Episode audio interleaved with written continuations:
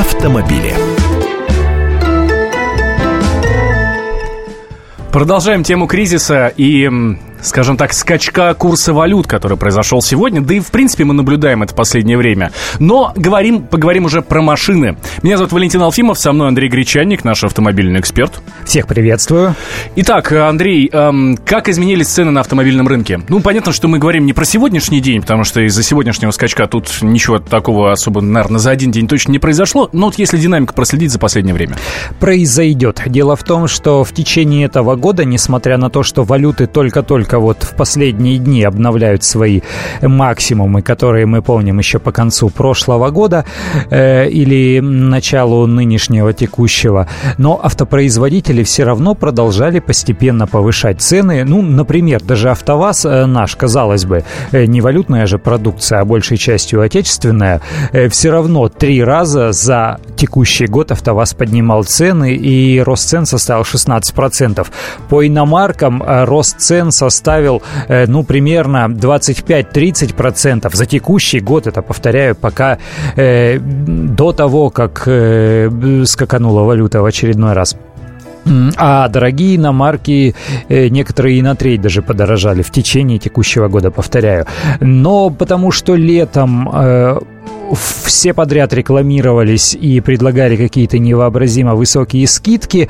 Э, нет вот этого ощущения роста цены автомобиля, но э, когда начинаешь копаться, когда начинаешь разбираться, на какие машины дают скидки, почему скидка вот там 200-300 тысяч предлагают. И речь идет об автомобилях ценой в несколько миллионов рублей, в каких-то топовых максимальных комплектациях, да, на них действительно действуют такие большие скидки. То есть это рекламные предложения, рекламные объявления, заманивают заманивающие людей в автосалон, как говорят сами э, маркетологи, создающие трафик. То есть человек приходит, он клюнул на это рекламное предложение, ага, пойду-ка я посмотрю, что там происходит на ну самом деле. Ну и на месте деле. может уже даже здесь согласиться. И там на месте все уже зависит от э, словоохотливости и умения убеждать менеджера автосалона, который начнет его уговаривать, предлагать другие варианты, может быть дешевле, может быть даже дороже. Э, все зависит от этого. То есть э, скидки скидками, а в общем и целом цены не падали, а наоборот продолжали продолжали расти. Э, не так давно, буквально на днях на прошлой неделе, компания Renault подняла цены на свои автомобили причем, э, ну, так достаточно заметно, на 10-20, э, кое-где больше, чем на 20 тысяч э, рублей, хотя это машины большей частью бюджетные, и компания Renault, она у нас собаку съела на российском рынке, они прекрасно понимают все наши реалии, давным-давно они здесь и в числе лидеров числятся тоже долгое время. Представители других автомобильных компаний тоже так шепотком, но продолжают говорить говорить о том, что да, в нынешних реалиях рублевые цены сохранять уже невозможно, они очень боятся повышения цен, потому что продаж и так нет, ну, продажи низкие и продолжают падать. Продажи э, новых автомобилей падают уже э, гораздо дольше года. Но делать нечего, им придется подтягиваться к валютной цене, потому что ну, не торговать же в ущерб себе, в убыток себе, это бессмысленно. У нас на связи есть Владимир Маженков, это президент Ассоциации «Российские автомобильные дилеры». Владимир Николаевич, здравствуйте. Да, добрый день. Здравствуйте. Ну так вот, главный вопрос к вам. Стоит ли сейчас покупать машину, вот, ну, скажем так, в кризис, или нужно отложить этот процесс? В кризис. Э, я скажу свое сугубо личное мнение, потому что в такое вот неспокойное время как-то вот э, давать прогнозы, дело, наверное, неблагодарное. Э, я считаю, что если взять аналогию, как в декабре, вы помните, доллар и евро росли. Да-да, а вот этот был, вот резкий а потом, скачок. Да, потом был потом резкий откат. Я считаю, что и сейчас произойдет через это время резкий откат. Поэтому мне думается, покупать, покупать сейчас уже выгодно и прибыльно, и это будет правильное решение. То есть э, покупать именно сейчас надо, не да, ждать именно, ничего? именно сейчас, это первое. Второе, сейчас э, выгодно покупать, потому что действует программа льготного автокредитования, и реальная ставка, реальная ставка, это меньше 9%. Э, такого автокредита за последние 10 лет в России не было. Поэтому это выгодно. Вот почему уже сейчас летом 40%, минимум 40% автомобилей покупается вот именно по этой данной программе, потому что в самом деле очень выгодно. Ну и третье, август-сентябрь, я думаю, что вот цены будут те же самые, как сейчас, а потом все великие руководители автопрома мирового выйдут из отпуска, и, наверное, какая-то будет коррекция в сторону повышения цен. Небольшая, но будет. А поэтому сейчас, пока цены не повысились, вот тоже хорошая пора. Спасибо большое. Владимир Маженков, это был президент Ассоциации российских автомобильных дилеров у нас на связи. Кстати, кстати. А вот расскажите вы-ка мне, а, жду ваших историй, как вы покупали машину в кризис, с чем столкнулись? Может быть, вы зимой купили машину в январе, когда бешеные цены были и на машины, и на валюту? 8 800 200 ровно 9702, звоните, рассказывайте. Мне, правда, очень интересно. Если успеем, обязательно примем ваш звонок. Если нет возможности позвонить, пишите смски 2420, короткий номер. Вначале обязательно пишите РКП. Как прокомментируешь слова эксперта, Андрей? Ну, эксперт занимается продажами автомобилей и... Вот я, то, я тоже был не удивлен слышать именно то, что приходите сейчас да, и покупайте. услышать предложение. Э, я все-таки исхожу из э, позиции потребителя, и мне кажется, что все дело в том, насколько э, насколько крепкими, крепкими вы считаете свои нынешние материальные позиции, это раз. И во-вторых, вот сейчас настало время очень четко разделить желания и потребности. Вот эта машина, ее все-таки больше хочется или она все-таки больше нужна? Э, и, Если как, хочется, и какая она нужна? Да? Если просто хочется, вот могу я до работы дойти за 20-25 минут пешком, но хотелось бы ездить на машине, и больше она ни для чего не нужна, потому что нет ребенка, которого нужно водить в детский сад, или престарелых родителей, которым уже трудно э, ходить пешком.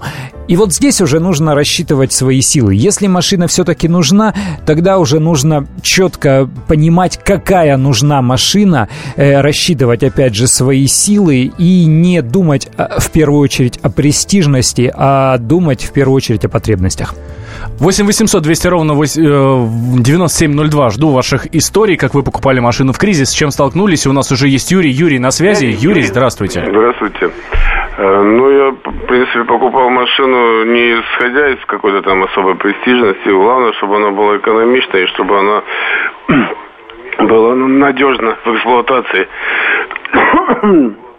Как... Но вот сейчас, допустим, вот эту э, тяжелую ситуацию, как-то, может быть, вы действительно излишне вот это вот все разогреваете, ажиотаж, это к чему?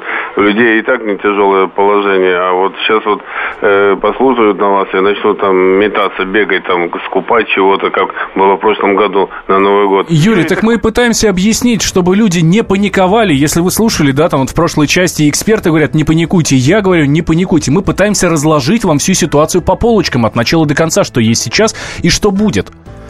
Кстати, по поводу покупки машин. А, когда покупаешь машину, особенно вот сейчас, когда а, скачет валюта, насколько я понимаю, очень важно смотреть еще на динамику падения цен на эту машину с возрастом.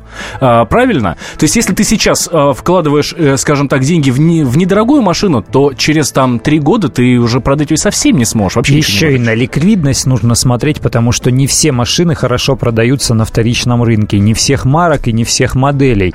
Поэтому, если вы хотите Э, чтобы это приобретение было еще и выгодным, то есть, ну, пусть не заработать, но хотя бы меньше, по возможности меньше потерять на такой покупке, то, безусловно, нужно ориентироваться еще и на вторичный рынок.